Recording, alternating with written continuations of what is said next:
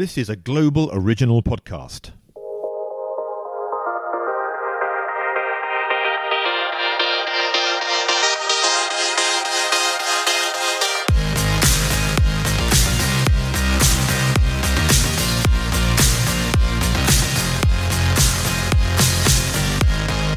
Hello, my name is Gordon Glenister. Welcome to Influence, the global podcast that shines a spotlight on the influencer marketing industry. I'm the co founder of BCMA Influence, which is a professional membership association that represents the influencer marketing industry. And my objective is to interview some of the most interesting people in the world of influencer marketing. And in the next 30 minutes, get real insights, ideas, and tips to help you better understand the fascinating world of influence. Today, I want to talk about risk, and particularly from an influencer's point of view. And let's be honest, no one wants to pay for insurance. But when you think of some of the areas an influencer can be exposed, particularly on a brand partnership, it's really important to look at this right now. And I want to look at the areas of advertising, publishing, regulatory, and reputational risk. So, who better to ask than the wonderful Claire Templeton from Insurance Underwriters Beazley to try and make sense of it all? I'm a media and entertainment underwriter uh, so I specialise in all things media and content related. Our appetite is extremely broad. Our clients um, extend from publishers, broadcasters, advertising agents, studios, esport organisers, and anything and everything creative. And it led us on to um, wanting to target a specific other area as well, such as influencers. We were seeing a lot more queries coming in from influencers, and we wanted to make sure we could offer them a product that would tick the boxes for them as they started to grow and um, d- deal with the risk that they face day to day. Beazley is a, um, a, a, large worldwide insurance company. Beazley and Lloyd Syndicate with a two billion revenue, half of which is um, especially lines such as financial, EPO, and cyber. So we're not just a media specialist. We do everything and everything. We're not consumer facing. We are product led, which makes uh, London, US, rest of the world very joined up and um, we have claims managers across the world, so we, we like to make sure that we have the right people doing the right things. And um, we're particularly big in cyber, which is probably like the jewel in the Beazley crown. But my particular media sector is um, specialist sector is media. What sort of claims or risks are you involved with? Well, the, the ones that we see mostly from advertising relate to breach of contract traditionally. There's been some um, high profile cases in the press for actually for many years because even before influencers became a thing you know the brands would always associate with high you know high you know profile people and celebrities to be spokespersons for their brands. And so as it's progressed they've realized that they can get as much impact or you know a really good impact with direct advertising with influencers. And so a, good example would be uh, a claim which arose even before influencers came about with Nicole Kidman. So it was a good few years ago now, and she was at the time the face, the spokesperson and the face for Chanel Number no. Five. And it was reported in the press during one of her premieres that she had been seen to be dabbing on frequently the Jo Malone, uh, I think it was the white and mint jasmine scent, and they alleged that it was her favourite scent and that she was just going around town saying it was fabulous. And now, as the spokesperson of Chanel number no. five, that might not go down very well with your brand. And, and, and the brand deal that she had at that point was worth $12 million to her. It was alleged that Chanel number no. five were might, were, might not be happy with this and that it could be a breach of contract. So Nicole Kidman was obviously furious and she sued the Daily Telegraph that had published this article and it was found to be false and that the details are incorrect. And so the Daily Telegraph had to pay out substantial to fees to her, which she donated to charity, I understand. And um, it, it's just easy to see how something that could be reported innocently could potentially result in a breach of contract claim and could easily cost a lot of money for an influencer, for example, to have to defend and settle. It's very tricky. It's, it's an expensive one that they could happen. The other thing is they could bring the, a, a brand into disrepute as well. An influencer could say something about a brand which is untrue and not realize that they could they could imply something was tested on animals, for example, and so then they could be sued for a breach of contract. So it's a costly costly matter.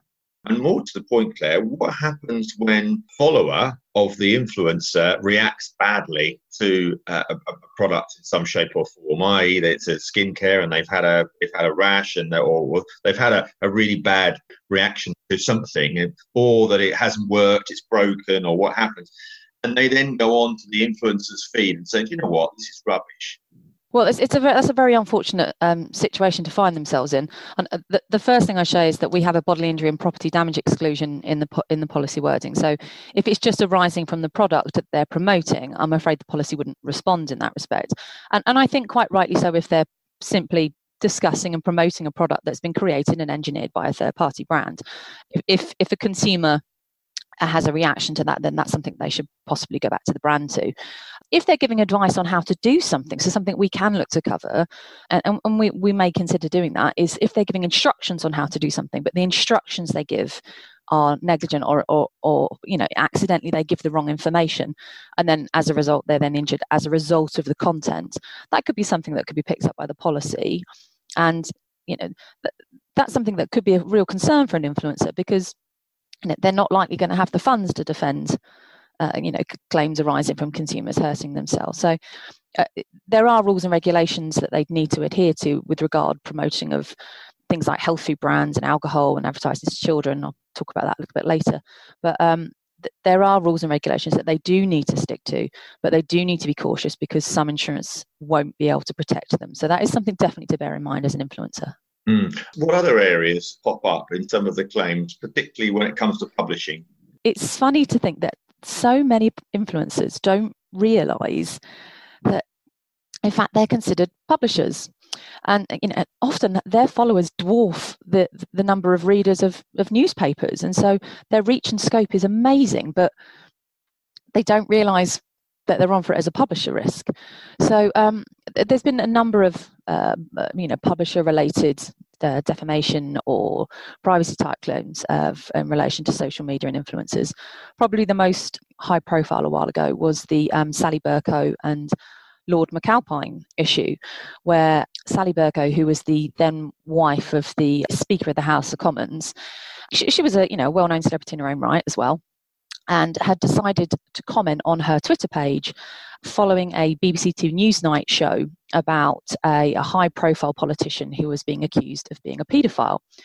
And in her infinite wisdom, she decided to tweet, Why is Lord McAlpine trending? Little asterisk, innocent face question mark. I mean, it was very clear, uh, I, I, think, personally, what, what she was intending, and I think that's what the rest of the, the industry came to. But it was taken to court. She was sued for defamation by Lord McAlpine, and it was a very serious breach, and it was found by the Lord Justice Tugendhat that the comment that she put out was indeed a serious defamation. And she had to pay costs to Lord McAlpine, which I believe he donated to charity as well. But not only the, the legal cost, but the, the settlement is sometimes the, the, the, small amount. The defense costs to get to that point. So that's the part that influencers need to think about. If you, even if you're putting a comment out there that you don't intend to be defamatory or you don't realize is direct you know even if you're not directly accusing somebody of something you could still be found to be a publisher of comment which results in defamation. And then you're going to have to pay out a lot of legal costs which is where the money really racks up and then settlement fees as well. So it's something to really be cautious of when you're putting something out there on social media that you need to be confident of what you're saying and that you need to be not putting somebody in a defamatory you know painting them in a bad light.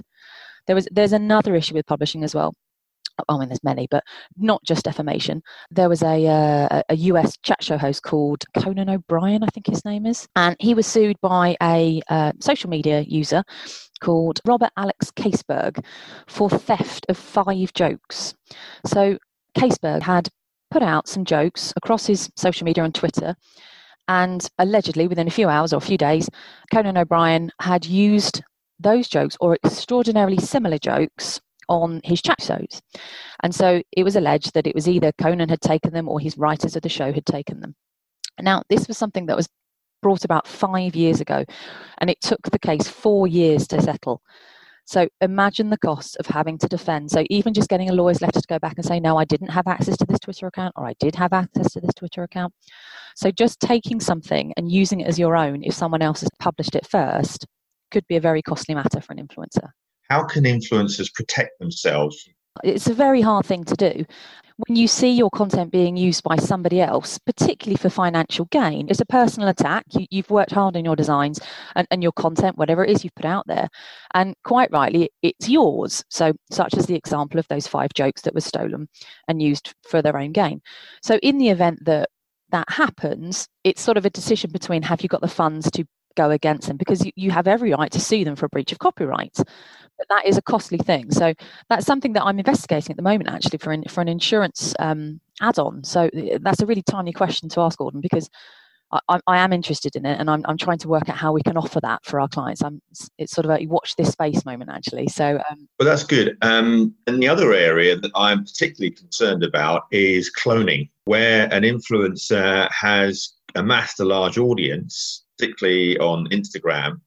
Uh, and all of a sudden, there are second versions of that, and that could mislead audiences in thinking, "Well, that actually is her," when it when it isn't. It's a new area, so it's not something that's been tested so far. But I did talk to our cyber guys, and it is certainly something that could be considered because if they're hacked, for example, so driving the traffic away was something that that, you, that, was an interesting comment there. So if they've been hacked and, and the good traffic is being directed away from their site onto a fake site, if they have the correct insurance in place, there might be something that could help with the the stopping that bad traffic and redirecting of the good traffic. If, if they've been hacked and some data has been stolen, or perhaps they've got some client lists that they had which have been taken and then being used elsewhere, our legal costs and forensics could be helping with that. But it's a very tricky one. There's lots of investigation that could happen, and they might need to go back to each platform to get those sites shut down. So, I, I, by no means am I an expert on it. Um, I could certainly get some nice cyber people to come and talk to you, Gordon, if you want to have a bit more information. But um, it, it, I can understand it would be a very troubling matter because you know monetization of what of your content is the key thing for you as an influencer. And if someone's taking that good money, uh, good traffic, and monetizing it elsewhere, that's that's a real that's a real bugbear, I can imagine. Um, okay, so let's talk a little bit more about the uh, regulatory areas of risk. Um, what's your take on that? This is so easy done, and I, I really feel for influencers when this happens sometimes because you know you, very very busy creating a lot of content and you want your content to be great and you want it to be eye catching but there is the issue that if they don't do the right things then they're going to get in trouble basically. So what we've seen is um, things like failure to disclose endorsements. You're going to get high profile cases of these as well. So for example the mrs hinch one which was very well reported in the in the press that she was being investigated for promoting some cleaning products without making it very clear. Now, that could be a costly thing for an influencer to have to deal with. We do offer and can offer a um, ASA investigatory um, defence sublimit. Now, we don't cover the final penalty because that's uninsurable. It's intended to be a, a, punishment for doing something wrong. So that's, that's quite right. We can't cover that part. If they feel confidently that they haven't breached, that actually, no, they didn't do this. It was something completely unintentional. And if you look here, or, you know, we did it across this platform, they want to investigate that. We've got a sublimit within our policy form which would allow the influencer to carry on going about their daily day business and use this um, sublimit to help investigate why they think they didn't breach and help with that information to be reported back to the ASA, for example.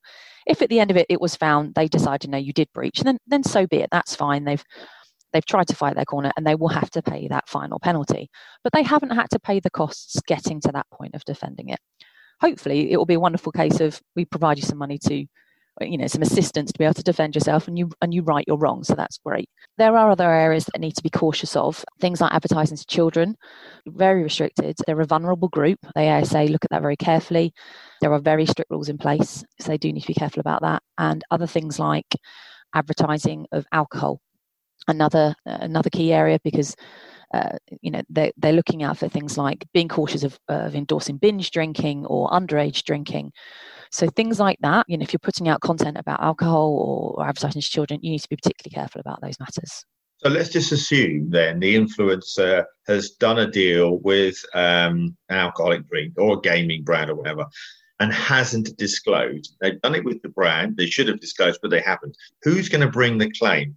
The public. The public will make a complaint. The, the asa do investigate as well so if, if they if it has been made aware you know if they've been made aware in one way or another they will investigate.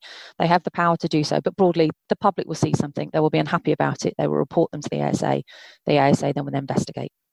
They will investigate but that doesn't mean to say that they will actually take legal action The ASA would be responsible for bringing a final penalty. So they wouldn't be bringing a legal action per se, they would be bringing a final penalty.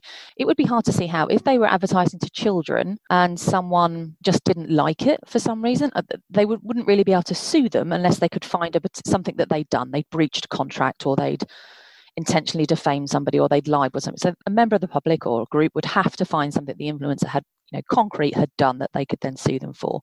The main issue here would be a, you know, a regulatory issue from some some reputational point of view, what what are the sorts of things that has that you've noticed where an influencer's reputation can be damaged? To be honest, influencers are broadly very very clever, sensible people. They want to protect their brand. They are, you know, they're a business at the end of the day. They are very good, but uh, occasionally something does slip through the net, and, and that does happen. They are human beings, and that's quite right. The first thing I should say, though, is that cover for influencers' own losses of income if they were dropped by a brand, for example, for something they've said or done, is not available. We're not looking to help them. You know, if they want to get out of a deal or they say something and then they say, "Oh, I've, because I said this, I've lost this," that that's not something we're looking to cover.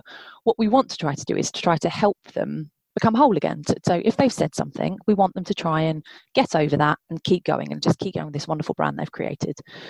There's been lots of high profile ones. We've seen things like um, uh, PewDiePie was was probably one of the most well known. You know, Fall from Grace. You know, ha- having a very well established gaming and everything else um, influencer reputation, and then suddenly commenting on things that he shouldn't have been commenting on. Unfortunately, his reputation was damaged quite irreparably from that. Um, there's things like the Fyre Festival as well. There was so many influencers and celebrities and social media content creators who were involved, unfortunately, with the Fyre Festival, and they commented and they all had to do quite extensive work following the Fyre Festival um, debacle because they had to you know, uh, for example, I think one of the Jenner sisters had to say that the fees that they'd been given, uh, they donated to charity and, you know, they were unaware. So their PR team worked very hard after that came out to rebuild their relation, you know, their reputation and relationship with their consumers to say, we were innocent in this, we didn't really realize what was happening, hands up and we're sorry. So that's the thing that an influencer needs to be cautious of. If they say something or do something, it's how they act directly after that and, and how they build from that. We offer a crisis management cover within our form for influencers because that's good. Yeah, yeah it, it's it's a bit of the oh God, what have I done moment. What and who do I call? So we we've partnered with a global crisis assistant company worldwide, who are on the end of the phone. So if they say or do something and they realise that someone said you shouldn't have said that or I'm unhappy with the way that you've said this about me, they can phone this telephone number, talk to PR specialists, emergency, you know, emergency global crisis people who go, right, I can review your account, I can take over it, I can help you, I can give you guidance about what to do next. And just give them that sort of arm around the shoulder moment where they say, look, it's okay, you've messed up, but let's help you get through this. So there's lots of things that influencers can do. I mean, Gary Barlow, for example, uh, and others were involved in the um, the tax issue. And he's here, he's doing a fantastic job. His PR team went to town and just did a great job after that event. And it's the same thing for influencers. You do something wrong, you you know, if, if it was a real innocent error, they apologize, and you put the next steps in, and then let's just keep going. Let's keep going as a business and a brand and see how we can keep it keep it going. Uh, and, and, I think some of the bigger influencers that have got talent agencies that have in-house PR, I think you know they are somewhat protected, and that's why they that's why they're engaged with that. I think my concern is is the sort of micro influencers that that that may be doing things really innocently, but of course the law that's no defense. It's not. It's helpful to show that if you're you know it, it's not a defense but it, you know if someone's genuinely that is the, i always think that's the point of insurance. If someone has genuinely made an error and we want to try to help them. Let, let, if it's you know if we can get it triggering the policy, let's let's help them. And and I think, like you say, for nano and micro influencers who don't have a big talent management team or a big PR team sitting behind them, just a friendly you know handhold in these situations is what's needed. I think sometimes. And what sort of, um, I mean, some people are thinking, well, what does it cost me to to have an insurance policy now, and what what are the sorts of bolt-ons? Um, are you able to give us a bit of a steer on that? Yeah, so we write influencers worldwide. We write nano, micro, you know, huge influencers. We write celebrities as well, so music artists for their social media and their promotion. So we do anything from very small to very, very large. Something that I'm particularly excited about, and, and we've launched last year, was a, uh, a collaboration with a company called Assured Social, which is a online platform for influencers to go on and purchase insurance very easily, quickly. They answer three, four questions, I think it is, and they just click and buy. And then the policy is you put your credit card details in, and your policy documents are sent straight to your phone. It starts off at something like £120, in fact, Gordon. So it's a very affordable, it's the right price for the right target group. The limits start, I think, at £100,000. You can get £100,000, £250,000, or £500,000 limits. So it depends on what your brands are, what you're being asked to purchase. But we wanted to make sure we get we were able to get into these micro and nano influencers and others, you know, big and small, mm. and give them a policy that they can afford and not just think it is out of reach. They need to have insurance and they should be able to afford it and know that it's with a company that understands them and wants to help. This podcast is supported by the Branded Content Marketing Association, promoting the value of influencer marketing globally. That's it for another edition of Influence. Please don't forget to subscribe and let us have your feedback to our email feedback at influencepodcast.net. Or you can go onto the BCMA website www.thebcma.info. You can also send me a message on my Instagram too, which is Gordon Glenister. And if you feel like it, it would be great if you could leave us a five star review. That would be awesome because it really does help us. Thanks also to my producer, Neil Whiteside of Freedom One so until next time, from me, Gordon Glenister, bye for now.